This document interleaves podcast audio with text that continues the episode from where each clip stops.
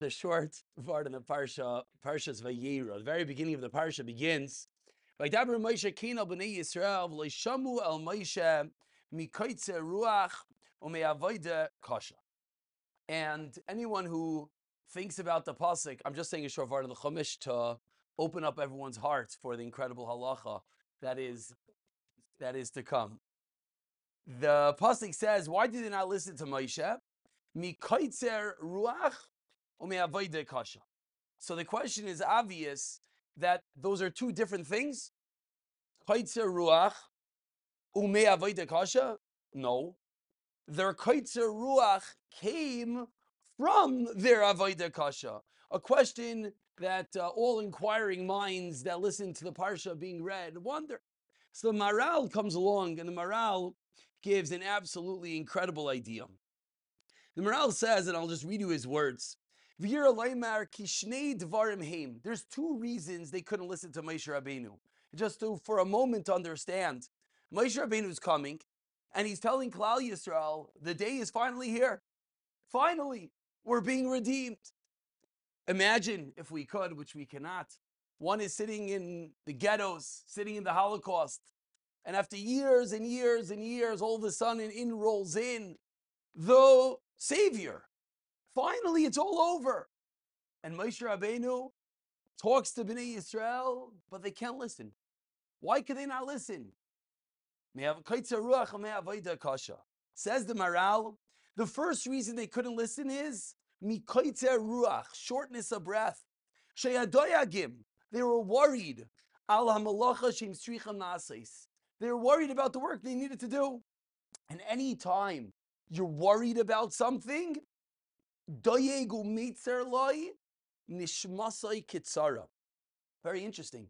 The worry is that which disallowed them to listen to Moshe Rabbeinu because they were so all consumed about the work they were doing. It says the Maharal, there's another reason. The Avodah Kasha. What's the Avodah Kasha? Sheyachalashim, they were weak. The Maharal is explaining to us something absolutely incredible.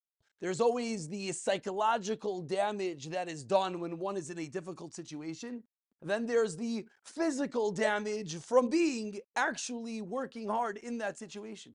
Says the Maharal, there were two reasons why Klal Yisrael couldn't listen to Maisha. One, they were working hard, back-breaking labor. Their bodies were destroyed. They were sitting there in the last life, their last breaths, and because of that, just just nothing works. You can't see straight. You can't hear straight. You don't know what's going on. The greatest news could come to your front door, and you just can't listen because all your mind is worrying about the next brick you're going to lay, about the next thing you're going to have to build, etc. But says the Maharal, the Koitzer Ruach is something entirely different. The fact that they were worried about the malacha that they were going to do, that paroi created psychological damage. He dug deep into their minds and he reprogrammed them like the Cantonists did. He reprogrammed them into robots, worrying only about one thing, about the work they had to do. That worry was that which disallowed them from hearing this greatest news. And from this, we can walk away with an incredible lesson from the words of the Maharal. Hopefully, the Avodah Kasha of Mitzrayim doesn't exist. Hopefully, even if one has a difficult job, Avodah Kasha to the point of backbreaking labor, to the point of literal physical exhaustion that they can't do anything, that's, that's not so common. But the Kaitzer Ruach of Mitzrayim certainly exists. The all-consuming altitude that one feels that the Paroi, that the Mitzrayim is completely sucking everything out of him. He can't think straight. How many people do you say that I'm just so busy? I'm just, what are you so busy with? No, no, I have this work to do and I have that work to do and I have just so many things in my mind and so many things in my plate. I can't think straight. That's the Kaitzer Ruach of Mitzrayim. Maybe the job ended, but you're sitting there still checking the 4,000 emails, or maybe after that ended, but you're worrying about this issue or that issue. The Mitzrayim is the Kaitza Ruach, the society that sucks everything out of us. So, of course, as we begin the parshas, of course, we always get the special hashbais of the parsha. The geula is beginning.